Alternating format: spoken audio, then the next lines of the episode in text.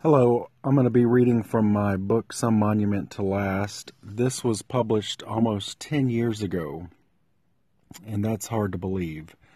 But I wanted to just read some of it and then comment on it here a decade later.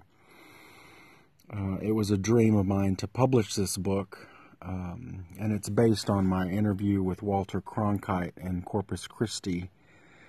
And during that interview, um, I met my great uncle, Preston Doty, and found out all of my family history.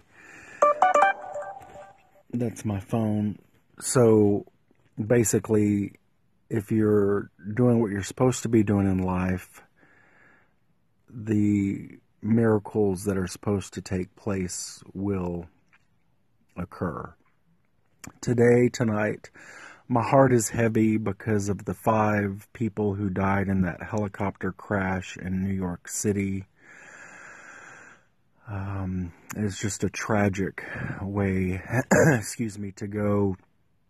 And those people were so young and obviously adventurous, and um, a few of them were from Dallas. And it's just um, heartbreaking to see something like that happen. I'm also saddened by the explosions, three of them now in Austin. Um, concerned that those are racially motivated, and I sure hope they arrest the person because I think we're going to be surprised that it's a internal homegrown type thing. There's been some racial unrest in Austin. It's been quiet, but there's been a lot of building and rebuilding in uh, minority neighborhoods, then they've pushed a lot of those people out that have had to move to other areas because of those um, changes. So God bless Austin. All right, so page one, Some Monument to Last. If I ever write another book, I'm going to entitle it Some Monumental Ass because I have had to be that in my life sometimes.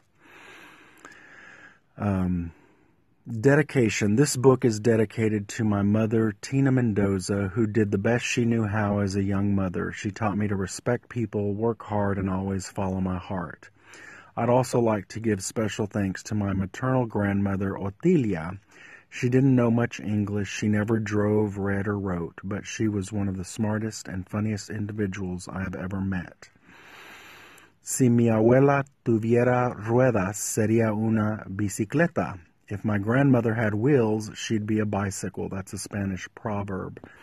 And I show a picture of my mother, probably in her 20s.